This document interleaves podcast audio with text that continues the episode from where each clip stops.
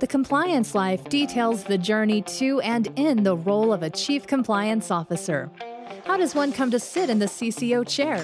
What are some of the skills a CCO needs to successfully navigate the compliance waters in any company? What are some of the top challenges CCOs have faced, and how did they meet them? These questions and many others will be explored in this new podcast series. The Compliance Life is hosted by Tom Fox, and each month he'll present the story of one CCO through 4 episodes. The Compliance Life is a production of the Compliance Podcast Network. This month I visit with Gwen Hassan. Gwen is the Managing Counsel and Director of Compliance at CNH Industrial. Gwen has had a long career in compliance, literally starting in the 1990s in the healthcare industry with Blue Cross when compliance was just beginning to get started in healthcare. She went to law school while she was working at Blue Cross and then took a variety of jobs, largely in-house, gravitating into the compliance field. It's a fascinating story of the twists and turns of everyone's career. We take a look at, during this podcast series, Gwen's professional background and what led her to pursue a career in compliance. We look at how she balances the practice of law with the practice of compliance. This is somewhat unusual, and this is the first time we've had someone having both roles in a corporation. She talks about her favorite parts about being a compliance officer and why it's necessary to be culturally curious. She gives advice about people who are interested in the compliance field, and we conclude with a podcast on one of Gwen's passions, which is fighting the scourge of human trafficking and the role of the compliance professional in that fight. I know you'll enjoy this month's series. Hello, everyone. This is Tom Fox, back for another episode of The Compliance Life. This month, I'm visiting with Gwen Hassan. And Gwen, first of all, welcome back. Thank you very much. Gwen, you have continued through your compliance career as an in-house compliance specialist to continue to practice law. And you're really, I think, one of the few I know that really actively does that. So I'd maybe like to start with, how do you balance the practices of law with the practice of compliance? Yeah, I have done that purposely, intentionally. I think it's something that is doable if you're careful about it. And here's my perspective. I think that compliance practice itself shares a lot of the same skill set as legal practice does. There's a need to understand regulations. There's a need to be able to apply regulations within your client's environment. There's the need to be able to counsel and to advise people. But I think it's a different approach within the business and a different relationship that you have with the business, depending on which hat you're wearing. So a colleague of mine uses an analogy that I really like, which is, let's say that you're in a manufacturing plant, and that plant has got multiple entrances, and it's got multiple hallways and lanes and pieces of equipment. The compliance professional's job is to walk through that facility physically, or metaphorically, if you will, and highlight to the operations, hey, you know what, you need a fire exit here. You need more sprinklers here. You know what, this hallway is too narrow. This creates some risk here. There's a regulation in this state that requires that you have fire extinguishers every 8 feet. I see you don't have those. That would be a good thing for you to do. So it's very much an advisory, risk identifying, risk mitigating role. I also like to view it as a coaching role. You're not the one who's installing a fire extinguisher, but you are coaching your operations people on how to mitigate that risk and helping them be as efficient in running their business with the least amount of compliance risk as possible. In contrast, let's say there's a fire at that facility, and everyone's running for the fire exits, and things are, you know, things are going bad. The legal department is who you call to put out the fire, right? They're the ones who are coming in to help when there's already an issue, when there's a problem. I know a lot of attorneys, especially colleagues of mine, like to be proactive in their practice and to do more advisory work. But for the bulk of attorneys, it is more of a hired gun position, right? You are brought in when things have already gone south. And I think there's a role for professionals who can do both, as long as you're clear which role you're in at which time. So especially from an attorney-client, you know, privilege perspective, you've got to be very clear in when you're administering legal advice and when you're advising. So I think for me, I enjoy the challenge of doing both. And I've been able to carve out roles in different companies that allow me to do both. In two companies now, I've literally written my job description and said, hey, I have this particular set of skills that I think I could use to advise you on matters related to bribery and corruption and trade and corporate social responsibility, sustainability types of issues, where my legal hat would come in very handy.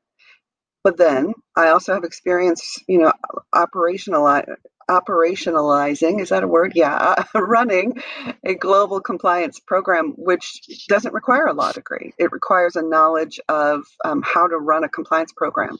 And I happen to have developed both. And so I look purposely for and ask to create positions that allow me to use both.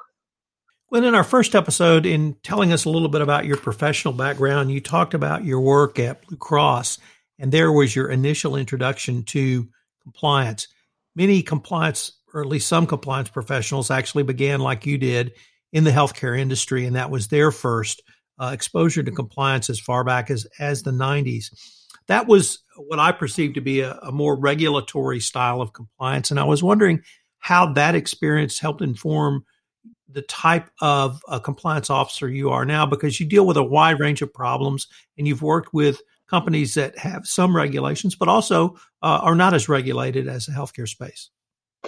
I think it's a great proving ground for any compliance professional to start in a highly regulated industry, because it forces you to focus on the real source of compliance practice, which is law, which is the regulations. What is required in this industry in order to be compliant? Which regulations apply, which best practices exist in relation to those regulations. And if you start with that as the base for your practice, then if you move later, as I did, to a less regulated industry, you still have that kind of ingrained focus on what regulations apply here.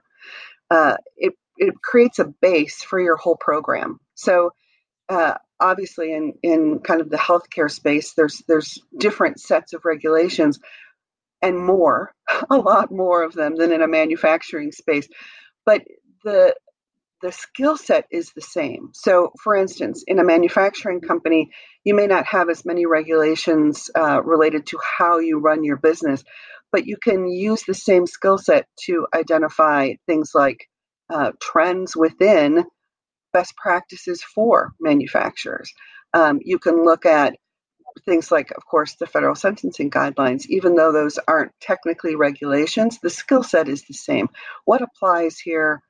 How can I make this part of and ingrain it into the way my company runs?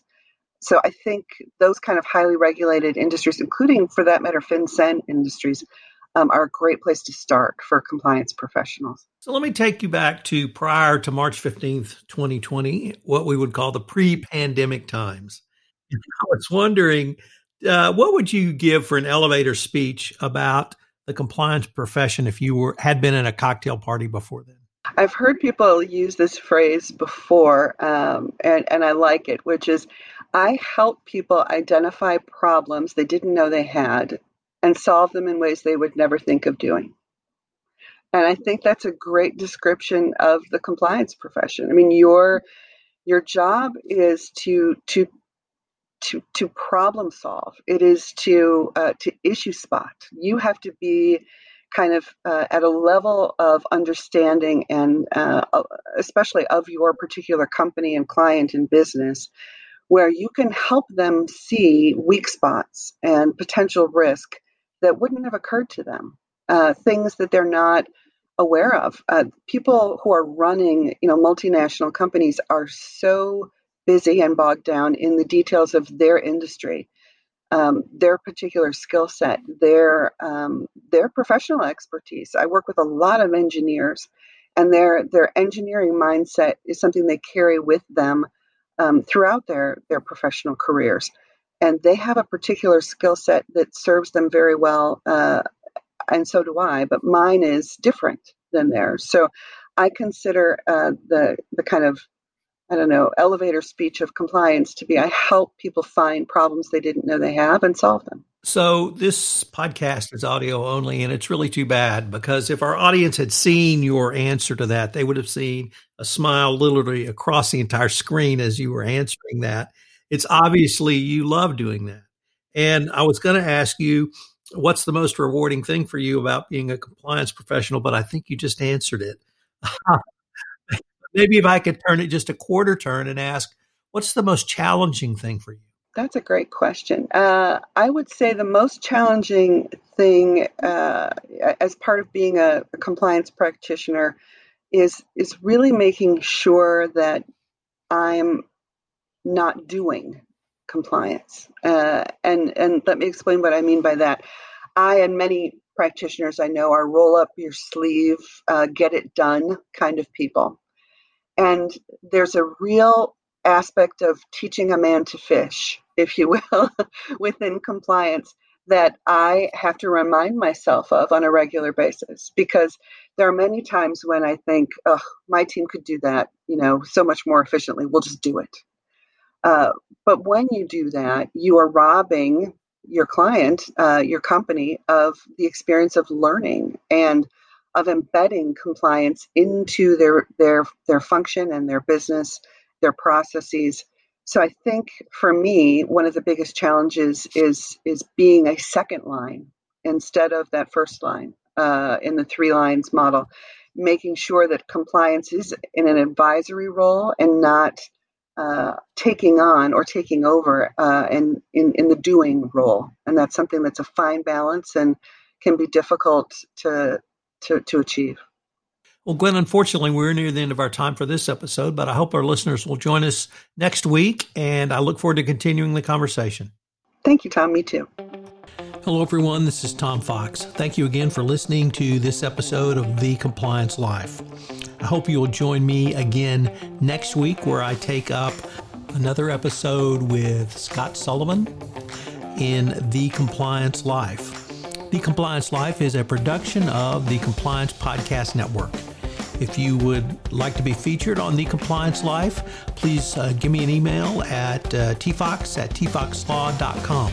Also, if you like this series, please give us a rating on iTunes.